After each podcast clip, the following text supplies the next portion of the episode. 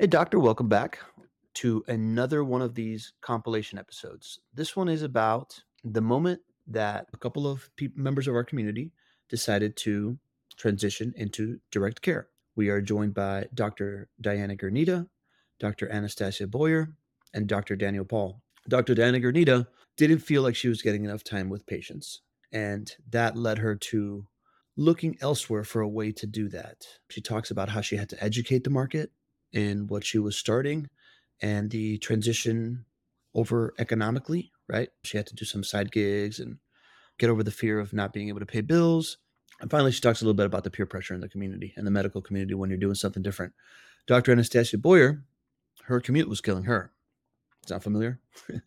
she also had a different idea of what being a doctor and having quality care look like. So she talks a lot about the transition and considerations in this like leaving quote unquote the family and weighing the financial risks and how she did it. And then Dr. Daniel Paull, he's just kind of a different character. He just really had a vision straight out of medical school and started a completely different model because his priorities were having leverage.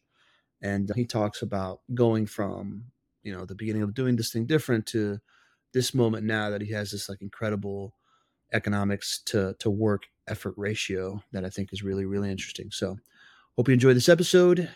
Enjoy.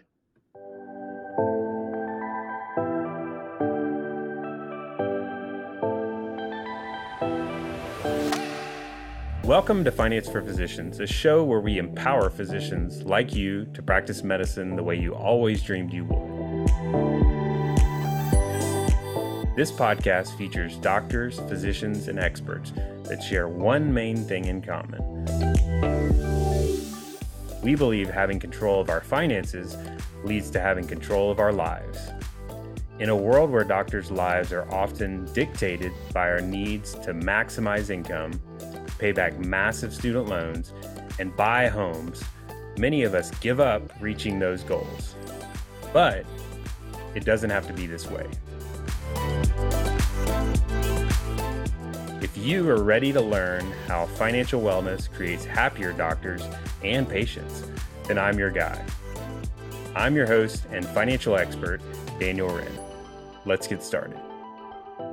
Diana, welcome. Thank you so much for having me. I'm excited. I think we have a lot to talk about because I'm very into this direct care model. And for those of you listening, you know I'm very into it. I've we've been covering it a lot and talked to a lot of different people in the model and have been exploring different ways of doing it.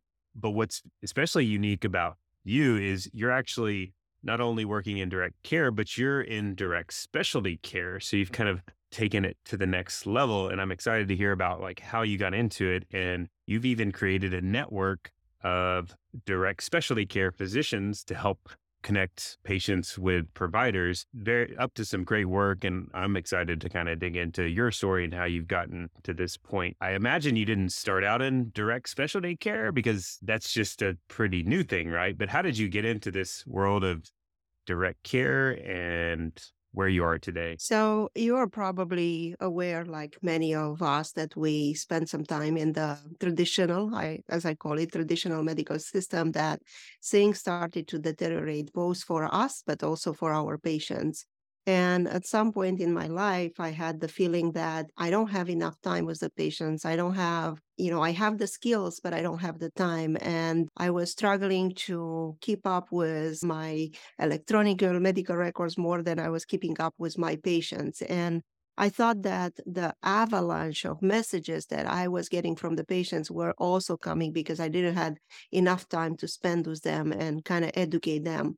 So when I saw that patients were struggling to get to me, patients were struggling to come for appointments, and then they were struggling financially to be able to afford an appointment with me, despite the fact that they were carrying what is called great insurance, there were so many limitations. And at some point, I decided that maybe for me, it's time to step out from the traditional system and create my own private practice, like a micro practice where I can do my job and I would feel less, I would say, less stressed about what was going on. And you know, in the process of thinking, how can I help patients? I realized that my specialty is so badly represented. We are about 6,000 specialists in the whole United States. And at that time, I was located in Cincinnati, and I saw patients traveling for two hours to come to see me. And there was no way for me to make their life easier. And even when I talked to my former employer about implementing telemedicine, no one was interested. That was uh, before the pandemic. No one was interested because there was no way to bill for such a way. So I really thought initially that telemedicine is a great opportunity. And then I started to form my own company. And my dream at that point was to serve people in the nearby states like Kentucky, Ohio, and Indiana. But then I realized there are so many other states that they do not have enough specialists. So that's my story in the beginning to become an entrepreneur. But then, you know, building up my practice, I sat down and I thought about things and I realized that, you know, my specialty is so expensive, you know, the way that I knew that things could be done, the way that patients would have to come in, pay with insurances. And then I realized that I don't know anything about the prices that a price for my consultation, the price for my laboratory workup, and prices for x rays. And there were many patients that were asking me, how much is this going to cost me? And I felt so embarrassed that I had no idea even how much it's going to be my consultation. So I was looking right and left. And then I have a friend that was very familiar with direct primary care. And he introduced me, I mean, kind of reintroduced me to this idea. I knew someone that was doing primary care, a former colleague of mine that was in the residency. And I started to look into this model, and then I compared this model to what I knew from back home, from Romania. You know, in Romania, you have two systems the private system, where you have absolutely all the information that you need. You know exactly when you go to a private practice or a private clinic, at the door you have all the prices for the consultations for the laboratory workup so patients will know exactly what to expect in terms of financial expectation. So and i thought you know why is this not possible here? And how is it possible for the primary care to do that and not the specialist so that's how i started to explore the idea and that was about 4 years ago and then little by little, as a very good friend of mine said, I started to realize that specialists can do this, can be in direct care. So rheumatology is your specialty and your practice is called rheumatologist on call. Is that when you started rheumatologist on call was 4 years ago? Yes, correct. I started to build up the company almost 4 years ago and then, you know, after struggling to put everything together, I started in 2020 was the first year where I was seeing patients in the middle of the pandemic. Yeah, which in some ways probably I would imagine it helped if you were doing telemedicine, particularly with the whole adoption of that as a Yes. potential service. Yes, but I was talking about telemedicine two years before the pandemic came, and I was trying to, you know, open up the the brain of people about using telemedicine for the use of the patients and for us as well. But it was a big, big struggle to begin something like this. Yeah, and change is it's hard sometimes to get things to change often doesn't happen as quickly as we we would like. And going into the big venture, I mean, 4 years ago, were you nervous or scared or fearful? I think sometimes that's a pretty scary jump to go from this system that's like steady paychecks to this entrepreneur world of entrepreneurship of, you know, unknown. Did you have any fear around that? And if so, like how was that managed? I have I had a lot of fear. I have to admit that I had I went into this as you guys say cold turkey. So I didn't transition through because there are practices that will transition to cash pay from the insurance work. So they still take some insurances, private insurances, they still take Medicare, but they also accept cash. I did it the other way. I just straight I, I went straight to cash and it was not easy.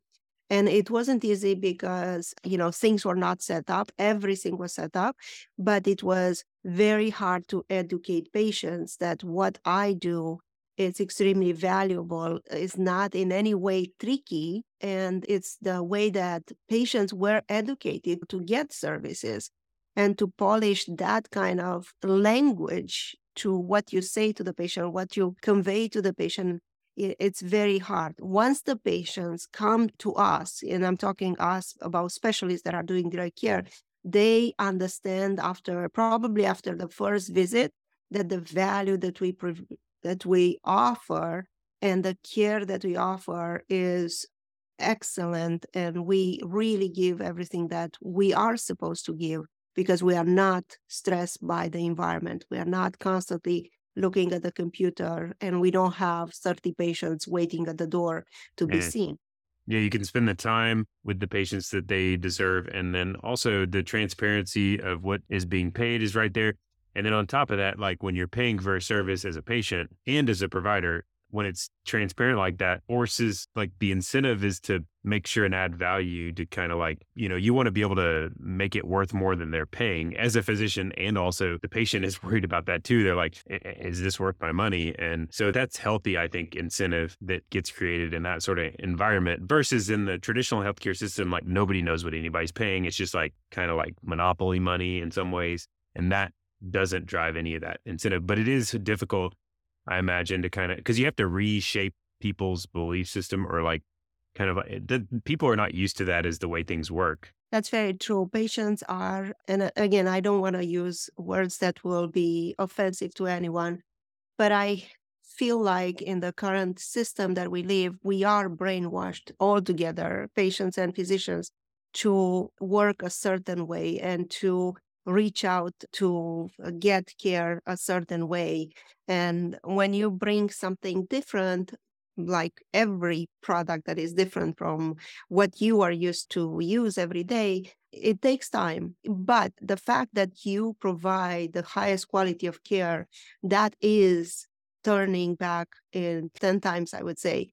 And the satisfaction that you have as a physician to really spend the time with the patients and see the outcome of these patients. You really have the time to see how patients are improving and you have time to listen to them. And that's the other thing. I think that we are not only with one hand we put orders and with the other hand we hand a prescription we are healing patients and it's extremely important for the patient to build up trust patients do feel like the system betrayed them and by saying the system, they only see us. The system is us. We are the face of the system. Unfortunately, when they think about medical care, they think about their doctors. They don't think about anybody else besides us because the main interaction that they have with the system is their physician. So, how are they going to know who to blame? They're going to blame us for things that they're not happy and rebuilding that kind of trust is extremely important for both sides when you made the switch was it so you mentioned cold turkey i know you went all in on cash pay like from the get-go which that's i love that that's my style i mean i would i think if you're going to believe in something you just got to go all in did you also go all in like did you just stop the system job yes i stopped one so i work in academia i work in private practice what i continue to do is I took some locums job to support my family, and that was extremely helpful for me. And while I were building up my practice, so while I was building up my practice, I took some locums job, which were helpful, and I kept my academic appointment. So that was also helpful because it kind of kept me connected with the system, but I was not depending on the system. Now, for those physicians that are interested to jump into direct care, they also have to be prepared to find side gigs, I would say, to support their income, because that takes some time until you build up a practice that is viable and is able to provide you the paycheck that we are used to. I can imagine. I don't know what your position situation was, but I can imagine someone that's like sole breadwinner for a family and in that instance, it's like literally like you got to have some level of income. And so that baseline income, that's very high priority, important. I remember when I started my business, like that was like number one priorities. Like I gotta, I always would say, like, first thing was break even. And when I described break even, I meant like paying the business's bills and not paying me. and then Yes. second phase was like feed the family, you know? And that was like a pretty big accomplishment is like, we're, we're feeding the family, we're doing good. And then beyond that, it's all the other stuff. But I think there's also financing. People can get financing to help with things like that and have Definitely, but many things you can figure out by yourself. I'm sure we are very, very smart people. And there is also something about physicians. I would say once we want something, we go for it. We Yes. work hard and we use all our resources to figure out things.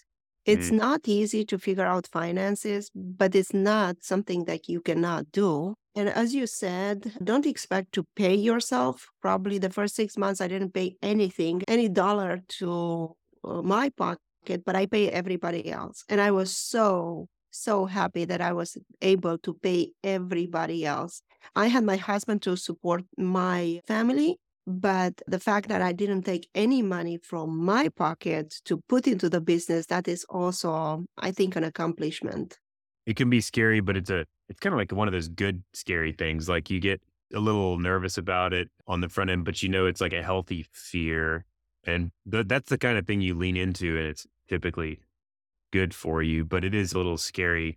Was it like something that was paralyzing at any point? Did you ever like struggle with the fear, or did you have that sort same sort of description I described? Like, was it you kind of lean into it and you're like, this is healthy? I had moments when I said to myself, this is very hard, you know, I cannot handle. it." But at the end of the day or the next day, I woke up and I said, no, I started on this road Got this. and I'm going to continue with this. It's not easy. It's not supposed to be easy.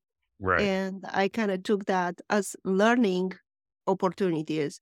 And I really want people that are engaging into this to understand that we in the medical world, we only see the medical world, but we should look outside of the medical world, talk to people from outside, learn from them, and understand that the challenges that you have, everybody has, probably in every business. It's not like we are unique. We do face some unique challenges because of the mentality that is training us and is kind of shaping the mind of the patients that they can only get care with an insurance card.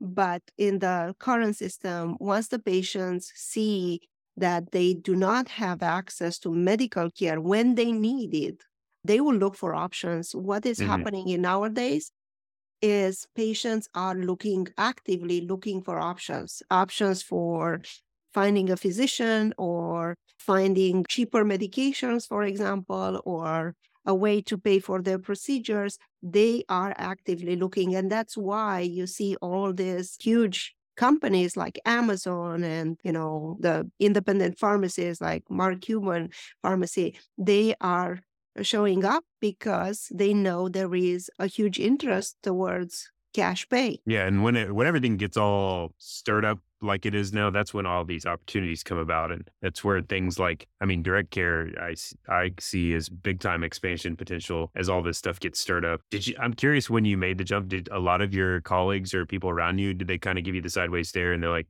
"Are you sure? Like what? Explain that again." A lot of them were confused about what I was doing, and I believe that's absolutely normal. Yeah. And a lot of them today are calling me to ask me, how can I do this? right, and you're like, "I'm doing it." Yes. And, you know, there are still people that are asking me, how is this possible? I never thought this is possible. And you probably, they're probably right, you know, because you don't think about options until you're really in that point that breaking point that you want to change something you you understand that you either accept it or you should work to change things Let's take a quick break to hear from our sponsor, Wrenne Financial Planning. Want to hear something cool? My team at Wrenne Financial Planning has consistently told me that the listeners of this podcast are their favorite people to talk to. Did you know that you can set up a no cost triage meeting with one of our amazing CFPs at Wrenne Financial Planning anytime and talk about your biggest financial questions. We can discuss things like considerations for transitioning into practice, getting the best bang for your buck buying a house, the smartest way to pay off student debt, or tips on maximizing your compensation package. Or maybe you'd love a second set of eyes to help look over your tax return or investment allocations. Maybe you'd just like a general second opinion from your existing advisor. Either way, our role in this meeting will be to listen to your concerns and help you start to identify potential actionable next steps so that you can start to make solid progress addressing those concerns as quickly as possible. Schedule a meeting now. You'll see a link in the show notes. And when you do, make sure to indicate you found us from Finance for Physicians. We look forward to talking to you. Okay, let's get back to our show. Anna, welcome to the podcast. Thank you. I am uh, excited. If you could share maybe just a little bit about like your story. I'm curious, like, why did you go into medicine? What was your path to start? Maybe a little bit about training, and then how you got to this point where you have a practice. I've always really just wanted to be a doctor. That's since I was three years old. That's what I was telling my parents I wanted to be. Wow. One, t- one time I like briefly entertained the idea of becoming an ice cream truck driver because I thought that you could eat all the ice cream, but you shouldn't really eat all your profits. So, other than that, doctor was the plan just from the beginning. It probably sounds like cliche, but I did genuinely want to be a doctor to help people and serve my community. So that's always been the plan all along. And I'm one of the boring traditional med students. I went college at IU Bloomington, studied chemistry and Spanish there, and then I went to an osteopathic medical school called the West Virginia School of Osteopathic Medicine in Lewisburg, West Virginia. So I spent a lot of time there just kind of walking around the grounds. It's very pretty, volunteering, that kind of thing. So and then after residency, I moved back home to Indiana, where I grew up. Crawfordsville, Indiana is a small town, kind of west central of Indianapolis and I'm a National Health Service Corps scholar. So they like thankfully wonderfully paid for my med school. And in turn, I did four years of service in an underserved community. And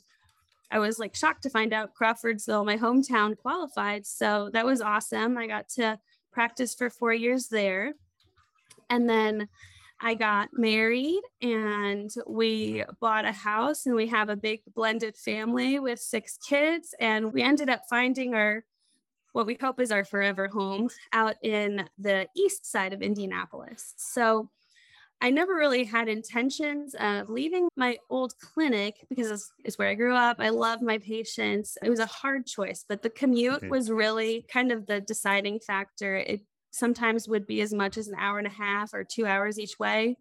And so I was spending my whole day driving, and four of my kids are younger. They're two, four, six, and eight. And so I wouldn't get home till bedtime, and I felt like I was missing out. So mm-hmm. I'd always been interested in kind of the direct primary care concierge model because you get so much time with your patients. And I got an email from Freedom HealthWorks and Freedom Doc that said they were opening a clinic in Zionsville. And Zionsville is only about 30 minutes from where I live now. And it's very close to where I lived when I was working in Crawfordsville. Mm. So it just seemed like the perfect match and everything just fell into place. So you were working in a clinic and it was a commute, long commute and pretty long hours and you have kiddos and I know how I have 3, I don't have 6, but I have three, and I know how bedtime is chaotic, but also important mm-hmm. to be around, and ideally even more than that.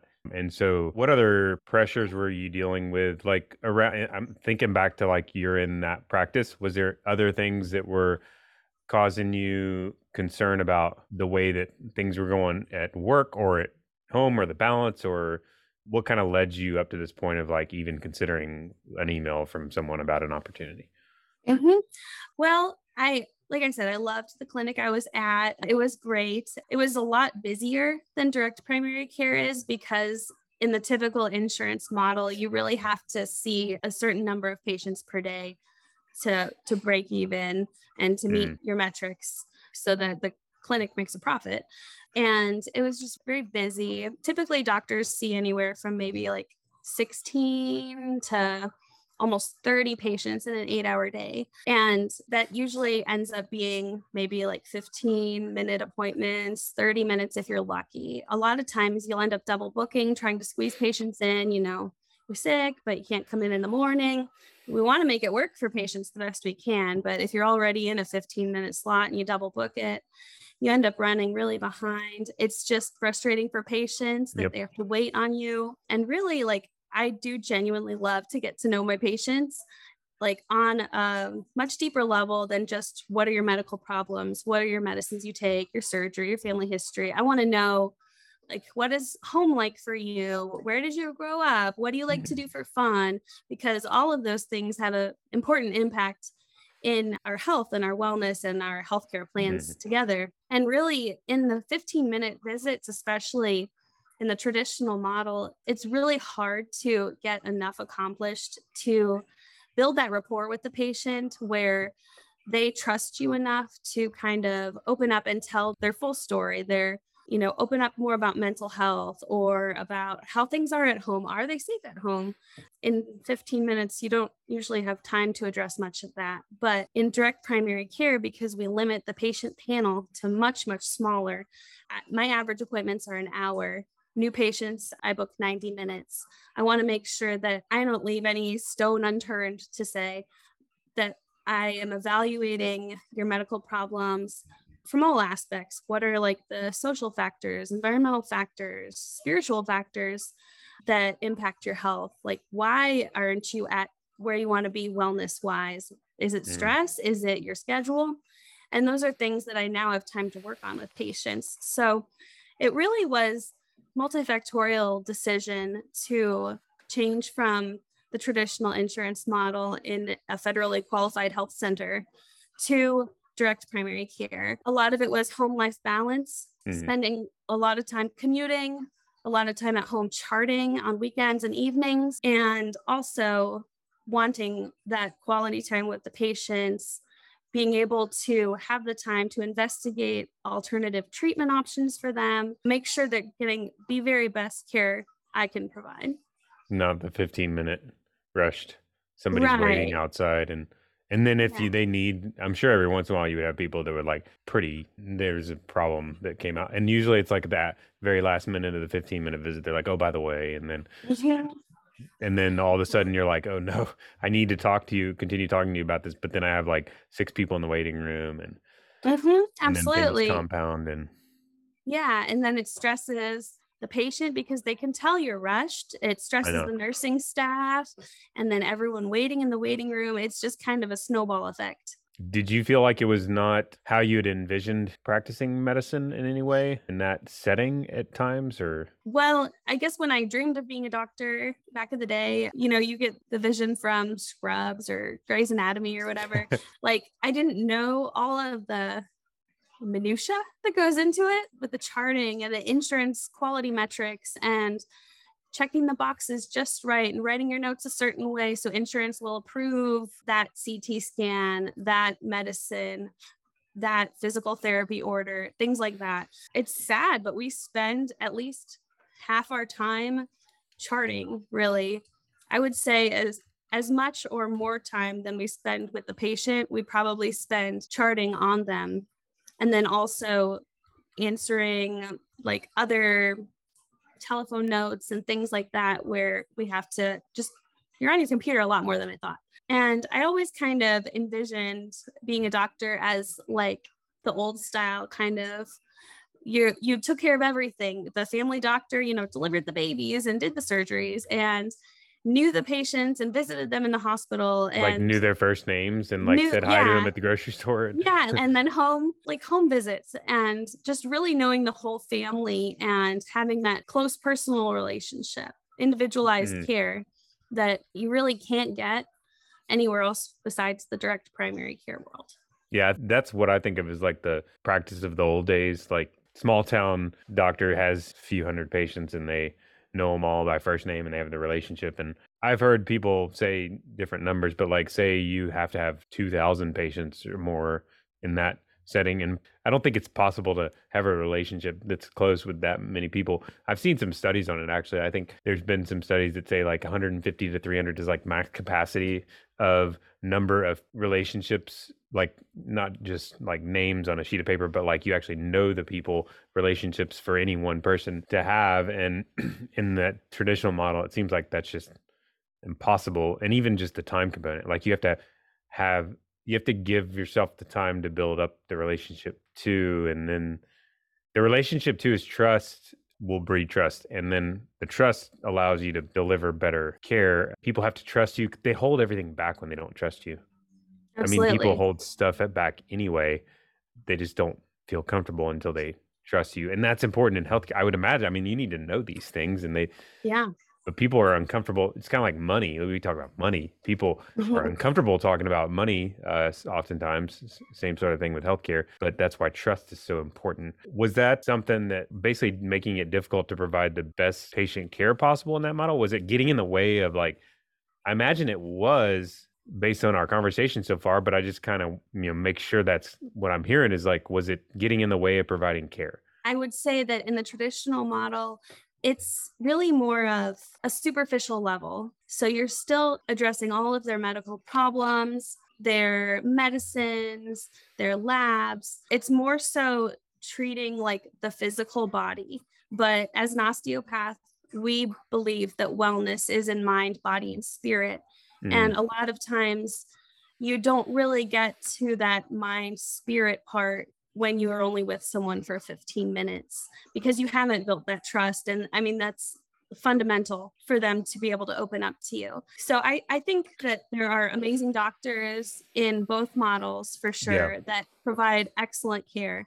It's just really time and trust and rapport is that's why people trusted their doctors that you know did home visits and knew their dog's name and had been taking care of them for 20 Mhm. years because they knew them completely almost like a friend. And that's really how i want my patients to feel with me that it's not some scary sterile exam room that we are kind of like friends sitting down having a cup of coffee together. We have an hour to chat. Tell me what's Yeah. going on in your life. What are your goals? Where can we go from here so that you feel you're well you're at your vision of healthiest Yeah, mm-hmm. I think people have different definitions of quality healthcare or quality experience or whatever. So everybody is welcome to their own view on that too. I mean, there's the minimum level standard, and then there's some people have like maybe expect even more attention than in time and relationship than even just hour long visits. But everybody is going to have their different flavor of that. So you were had the a little bit of frustration in your view of healthcare. You kind of saw it a little bit differently, and you decided to make the shift. Was it like boom, I'm making a shift? Was it like I'm frustrated, I'm out, I'm going to consider opportunities, I'm and boom, easy peasy? Or was it? I imagine it was probably not so simple. It wasn't very simple. I felt the strong emotional connection to my last clinic. It's where I grew up. I knew my patients personally as Mm. friends growing up. I didn't want them to feel like I was abandoning them for a different place. But really, my family is the most important thing to me. And they always will come first. And so I wanted an opportunity where I could have that home life balance. And really, with direct primary care, I, I tell my patients, I want to take care of you like you're my own family. And I didn't feel like that was possible in the traditional model. But now I have time to really get to know my patients. And I do. I think of them, okay, if you were my sister, what kind of care would I want you to get? And that's what I try to offer them. It wasn't a quick decision necessarily. It's been something that I've wanted to do for a long time, ever since residency in Lewisburg. They have the Greenbrier Resort there. They have the concierge medicine style. I just never knew how I could start up my own practice because they don't teach you any business at all in med school, nothing. They don't even teach you how to bill. So it's like I would have no clue where to start to order medical supplies or how do you Mm. determine what EHR you want to use, the electronic health record, or how do you find LabCorp, Quest to do your blood work? I would have no idea. So I just Mm. was blessed with the opportunity with Freedom Health Works and Freedom Doc, where they can manage the entire business side and I just get to practice medicine how I love to practice. So you were a little intimidated with the learning all the financial business stuff. And what about the risk part? Was it scary, the idea of starting a business yourself 100% on your own? Yeah, absolutely. I even told our CEO in my interview for this like job technically I'm a small business because it's an LLC, but Yeah, they yeah. manage the financial part of it. I told him, I was like, this is my livelihood. This is how I feed my kids and put a roof over their heads. Like, I'm afraid what happens? Is this going to work? And he said, same thing. This is my livelihood too. This is how Right. I take care of my family. I'm not here to take advantage of you. We want doctors to be happy, patients to be happy, and it's just a good balance for everyone. And really, coming out of med school, most doctors have a significant amount of debt. It can range from like I was super blessed to get the scholarship through the National Health Service Corps to the West Virginia School of Osteopathic Medicine is one of the most expensive schools in the country. Out of state tuition is $49,000 a year. I mean, a lot of people come out with half a million dollars in Yeah. just student loans, not counting their college loans. So, with that, like insurmountable debt, plus a, a mortgage and a car and all of those things, really, you have no savings to typically fall back on to live off of while you start your own practice. So, it is super intimidating. And I think it's the number one challenge why people are afraid to jump from the traditional model and start their own practice and just kind of not look back. The financial part is the most intimidating part, you think, for most people. Absolutely. Mhm. Yeah. I can see that and it makes a lot of sense. And I think I hear that a lot from people. It's like, you know, whatever business risk, not even business, I mean, any risk, people are intimidated by taking big risks. But I think we're seeing a lot within healthcare. A lot of physicians are so frustrated with it that it's like that in itself is a risk. Like continuing to work in an environment that's in conflict with your values Mhm. that in itself is a huge risk and you kind of have to weigh all those things you were able to find kind of a setup that is a little bit of a hybrid maybe we'll talk about that a little bit more as well but like so making the jump completely on your own was felt very intimidating to the point where you're like oh, i don't think i want to I never would have done it on my own completely without someone that has business background, legal Yeah. background, because there's just so many things that you can miss without Mm. someone helping you that has that financial business background. Daniel, what's up, man? I'm excited to have you, man. And I love what you're doing, first of all. I absolutely love innovators and people that are doing things a little bit differently. And I think your practice is fantastic. It's very innovative. What's interesting, though, about saying it's innovative is actually, in some ways, like kind of like the way I think it maybe used to be done back in the day. Like it's really simple as well and it's not what I think people would think of as innovative, but it's definitely a different way of doing things, and I think it's fantastic. So thanks for coming on, man. Yeah, thanks for having me. I appreciate your kind words there. So, yeah, it is kind of a throwback the model to maybe what things were like before there was health insurance was really so so involved. So, used to be your doc, you'd have your doc, they would do house calls. I mean, to find someone who remembers house calls, they have to be probably into their 80s by now. And when they were a kid, they remember the doctor coming to their house you know, the doc would have an office with maybe his wife was the receptionist, and like that was pretty Mhm. much it. His notes were just notes for himself, or maybe he would occasionally send them out, but they were really notes so he knew, or he or she knew what they were doing last time. So they were literally notes. And, you know, I'm not like a reactionary type person. I just think that with healthcare, I mean, what I've done, I, well, really what I've done is I've removed all of the parasites. I got rid of Mhm. all the parasites, and when I boiled it all down, it's kind of looks similar to what it used to look like, just with a modern twist with technology, of course. Mhm. You know, I'm not Mhm. writing paper charts, everything's electronic. I carry an ultrasound around with me, so you know, I don't really use paper a whole lot. So, but the core of it's the same, which is basically spending time with the patient. I think when you do that, you can have a much better outcome. You know, because right now the system is is built. There's all these high volume practices. It's built for one problem, one patient. You know, five, seven, maybe seven minutes of FaceTime. So, God forbid, the patient has multiple problems at once, like they're going to get terrible care.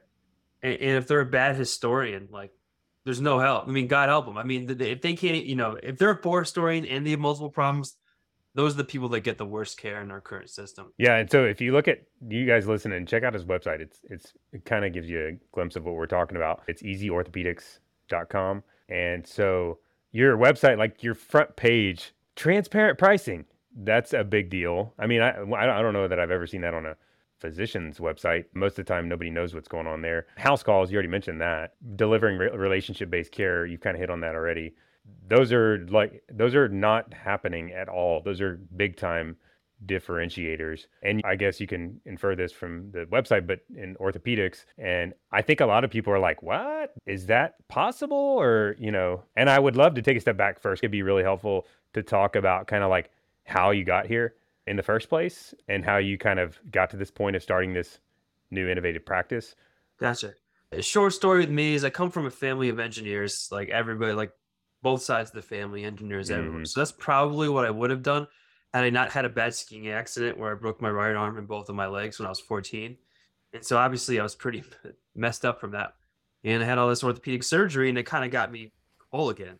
And I was like, this is pretty cool. I think this is what I want to do. So 14 years old, I made the decision, which isn't uncommon in the world of physicians. And sometimes mm-hmm. that 14 year old mentality will come back to bite you decades later when you get to the reality of the decision that you made when you were so little. But, anyways, so I do that, go to college, go to med school in Miami, University of Miami.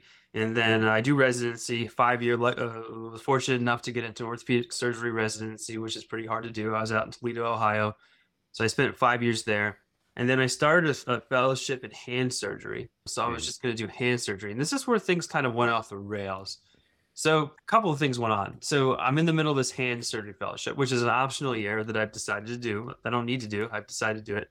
And it's a year long. And I'm like halfway through and I'm looking for a job. And I'm looking for a job in Colorado or in Connecticut, which is where I'm, my wife's from and where I'm from. And we're in Colorado now. And it's like, man, I just can't find one you know, or if I find one, the best word for it is abusive, where like, you know, they want you taking all their call all the time. They're giving you the short end of the stick just continuously. And it kind of created this existential crisis where I was basically like, what am I doing? Like, what mm-hmm. am I doing? I mean, I'm, I, you know, college, medical school, residency, you're just grinding, grinding, grinding, grinding. Your head's down. And then when I, I finally had a second to look up and I'm like, wow, these jobs are pretty terrible.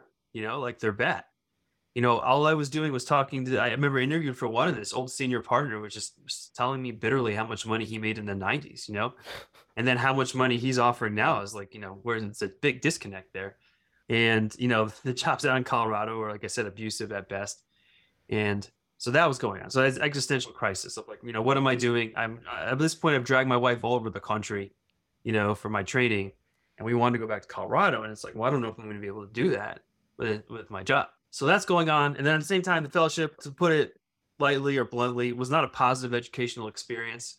So it kind of created this huge negative ball of like motivational, unhappy energy. And like I had to do something with it. So I quit my fellowship, like I broke my lease and we just moved out to Colorado. And I had the idea for the practice from a friend who started something similar in Miami, but with internal medicine. And I said, you know, he's the happiest guy I know that from my medical school class, and he's doing really well financially. I'm, I'm like, there's something here. There's something here. Mm-hmm. I don't know what it is. No one's done it for orthopedics, but I was at a point where you know I'm living in my in-laws basement, and I'm just gonna go for it. So I mean, a lot of people said like, "Oh, that's really brave," but it wasn't some sort of calculated. Let me sit down and do it. It was a desperate desperation move, mm-hmm. where maybe you don't have the time to really think these things through. You just kind of go for them, and that was about four years ago. So it's done pretty nicely over the past four years you know the key there keys there's key components to it. One is i don't take any insurances. I don't take private insurance medicare medicaid tricare mm-hmm. nothing. I treat them all the same. I don't say any of them and because if i do take insurances it'll run me into the same problem that every other practice is having where you don't control your overhead and you need a, a staff of ratio for approximately five to one and your re- reimbursements go down after a year a year and it becomes this high volume crazy practice that's not even profitable turns into insolvency that gets bought up by private equity or a hospital. So I knew I didn't want to do that. And then what I realized is, oh, I get to spend a lot more time with patients. And then I said, no, I'm actually, I think, delivering better care because if they've got five or six problems, I can go through all of them. Mhm. And my overhead is, and I decided to be mobile, which keeps the overhead down. So I see patients in their homes or at various offices. I don't pay for any of this. I'm value added when I'm there, right? Like if a certain provider said, "Hey, this guy's got shoulder pain. Can you come see him in my office?" Sure, you know. If they said, "But I'm going to charge you," I'd say, "Well, I'll see him at their house." You know, I always have that default option, and so I keep my overhead low, so I don't need to really turn the treadmill up high to really, you know, do well. So that's kind of the journey in a nutshell. everybody's always like, man, it sounds scary and courage, like you were saying. But when you're, you point out a few things I think are super important. You were living in your, did you say your in law's basement? Yeah, we moved into the in-laws basement. In law's basement.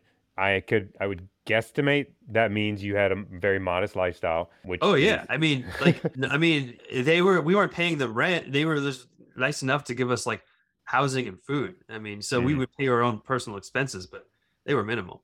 Yeah, when your lifestyle is r- very modest, it's way less intense to go because that's the biggest startup cost. When you're starting a business, the biggest cost is like yourself most of the time. And so when you have a modest lifestyle, that's huge. And so that reduces a lot of this anxiety people have on the front end. You could you don't you, you don't you can also reduce your lifestyle before you do it. Some people do that as as well, but I think that I would suspect that that helped you not feel so intimidated going into it because then you didn't have as big of a nut to crack early on and you could focus in on because th- that's the other thing I suspect too in the early days it was it was slim pickings Oh know, yeah, at the very beginning right you weren't just rolling in money right away no, no way. I mean, for all intents and purposes, you're poor. right I think that right. first year I got like the child tax credit or something, you know, like because I wasn't making any money. I mean, I think, oh my gosh, I mean, times have certainly changed. I think Yeah. I maybe made five hundred dollars my first quarter, yeah which you know my friends are coming out of fellowship, getting starting salaries, five hundred thousand thousand dollars, four hundred thousand dollars. I'm living in a basement. I made five hundred dollars my first quarter, but I was really lucky to get that, and it snowballed from there. You know, Mm. uh, it was just figuring things out. But no, the modest lifestyle is huge because it's like a trade off between autonomy and not having and, and stuff. So if you Mm-hmm. can free yourself from the mindset of I need a lot of stuff, you can have a lot of autonomy. Mhm. And I do consulting now for other docs who you know are looking to do something similar. And you know, one complaint that I get, not from the people who actually pay me to consult, but from the people that don't want to pay me to consult, is that uh, well, what am I supposed to do? I've got this house and all these payments and all these. My kids are in private school and have all these cars, and it's like, well, you golden handcuffed yourself. You took the golden handcuffs and you cinched them around your wrist and cinched them in together. And now you have no ability to move Uh-huh. because your payments are so stupidly high. And it's like, why did you do that to yourself? You know, it, it doesn't. I mean, you can still have a very nice existence without being decadent and, and needing the nicest of every single thing. I mean, Mhm. you can buy your luxuries later when you have more wealth. I mean, but they don't. They buy them immediately, and I think that creates a big problem because to, yeah to go back from that is hard. Maybe it's not just them, but it's also their family and their kids are now used to that lifestyle, and yeah know, it's like the opposite direction is difficult. If you sign a big monster contract, you know, even if it's paying a bajillion dollars and then you got a five year lock in and then you're, you know, you buy the really nice house and you're doing it for your family uh, with good intentions and then the private school like you're saying and then all the other stuff comes with it and then the productivity stuff starts to kick in after a year and then you realize man you got to work long hours you're not even seeing your family and then they start to and then you realize you don't any control and then you start to feel like burnout you know frustration like this place sucks but at that point you got no options. I mean that's a scary place to be in. Unfortunately i see a ton of people that are in that exact spot.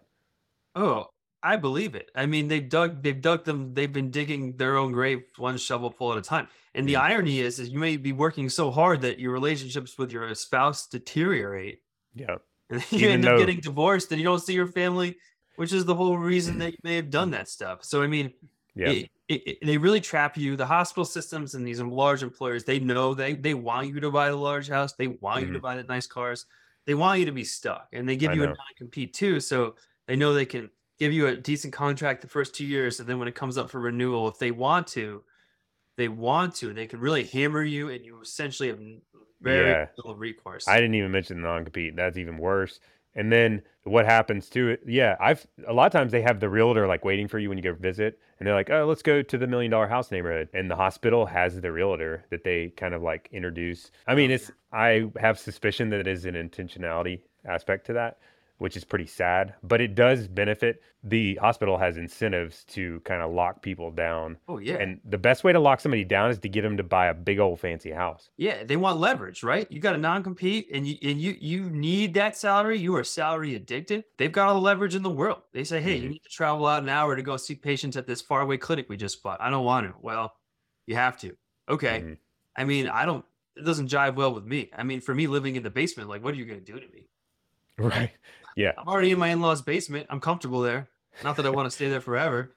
You know, like I don't need any money. I, I mean, I don't need a ton of money at that time. And then as we got more money, I mean, right now I'm in my own basement recording this, so up in the world. But you know, we did that once we the business was stable and we had wealth and we could sort of buy things. And even as Yeah. even as the wealth increases, I, I we still try. I mean, we still buy quality things, but I try to remain frugal. I think frugality is, is super important. Yeah. Um, you know, some people, I would say the difference between that and being cheap is someone who's frugal will still spend for quality and buy nice things and do things they want to do, while someone who's cheap just will try to not spend any money if at all possible. So Period. I, I think frugality it would be a good trait among a lot of physicians if they could harness that. But like a lot of them don't because of Yeah. all this, like, you know, they've been waiting, waiting, waiting, waiting. They finally get there. Like, I deserve all this really nice stuff. And I guess they do, but, you know, they, they're setting a trap for themselves.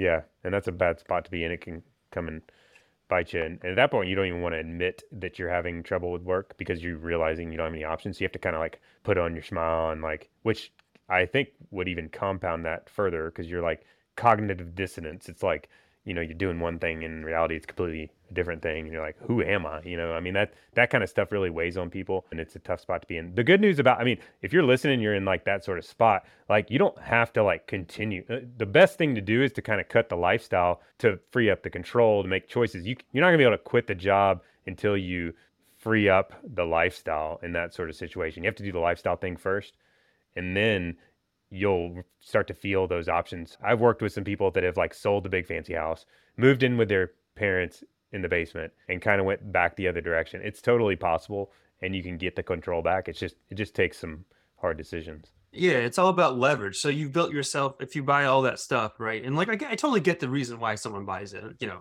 it's not a Mhm. morally corrupt decision. It's just No. Causes you long-term pain. I mean, you've essentially created a zero leverage position for yourself. So you want to get leverage back to the point where, you know, the hospital says, "We want you to do this." And you can say, "I don't want to." And then you say, "Well, we're going to let you go." And you say, "Fine." Yeah. And they realize, "Oh, oh wait a second. We need you." And Right. then you have you can you can bargain Leverage. or you can do so, you need leverage. You just you know, and I think a lot of that comes from being in training as a resident where you have a zero leverage possession hmm pretty much the entire time. Maybe Right. even negative leverage. I mean, it's really bad. I had Yeah. only one single time in re- residency that I ever had any leverage, which was when I was supposed to sign these documents on time, you know, and I did, but their system went down. So I got them all late and it would have created like some sort of warning in the system. I said, Look, I'm happy to sign them. I realized your system went down. I just want something in writing saying that it's not my fault. And they're like, Oh, we spoke to our supervisor and we don't do that. And I'm like, Well, then I'm not signing. and they went all the way to my chairman, right? And he's like, Oh, he's very Uh. smart. He supported me. And then they did give it to me. And that is the only time I ever had any leverage in res because right, you, you make you know, because then something later happens and they're like, Well, this is a history for you. And you're like, No, that first time wasn't my fault, and they just do not care. So that way you have it in writing, you can throw it Yeah. I mean, leverage is important and having the freedom and so your model, no insurance, Right. all cash. Are people paying for services? Yeah. I think I know they are, but I mean, I think that's a question. So by cash, how I define it is not interfacing with an insurance company. Mm. So for me, I can do whatever I want as long as I don't have to interface with an insurance company, meaning I don't have to submit notes to an insurance company. I don't have that whole revenue cycle management. As long as I can stay out of that, then it works well for me. So like I, I paired that with like medical legal work. I also do personal injury work, which means I might not get paid for a year or two or or at all. But for me, interfacing with the lawyer is minimal overhead requirement, generates medical legal work, so that's fine. But the going back though, do people pay for it? Yeah, they do, because you know there's a lot of people out there who don't have insurance or her, or their deductible is very high, and I am actually the most economical option for them. Mhm. as compared to going in a system where they don't know what they're going to pay and they're going to, you know, they're scared of that. So Mhm. I think people wrongly assume that a direct care model is like, oh, you're just seeing really rich people all the time, and that's really not what it is. They don't. I don't think they under uh, they have a good understanding of the percentage of population with no insurance or bad insurance who are looking for health care Mhm. and you really serve that population much better than you know the in-system stuff so there's they're out there Yeah, most of the people I get to look at everybody's financial stuff in my day job. So I get to see all their insurance numbers and I would say the majority of people have pretty stinking high deductibles on their Yeah. health insurance. That's more common than not having insurance, but there's also a, a pretty large there's people that don't have insurance at all. There's people that have like health sharing, which is not technically insurance. So there's there's all kinds of people that are doing that kind of deal. But maybe you could talk through the economics a little bit. I'd love it if we could kind of just talk like high level, not like details, but like high level, like how is it how are you able to make it work from a financial standpoint? I know your expenses are pretty low. That's a big deal. Yeah so my overhead i haven't calculated in a while uh, when it's at its lowest it was like $800 a month including malpractice and then my wife works with me now so it's probably more like $2500 a month so i think you're looking at 60 70 bucks a day the cost of running the business. That includes mm-hmm. malpractice equipment everything right? You know the staff's just me and my wife so i've cut down an office i've cut out staff so i mean that slashes all your costs essentially to as low as you can get them in, in my opinion. Yeah. and then you know if i see one patient you know it's like you know i travel to them i give them a steroid injection or something that's like $400 so you know you can do the math there if you add a few of them together so if you add a few of them together i mean It's like you're four really day not reasonable. working a lot you're really not working a lot and you're doing quite well Is four a day reasonable?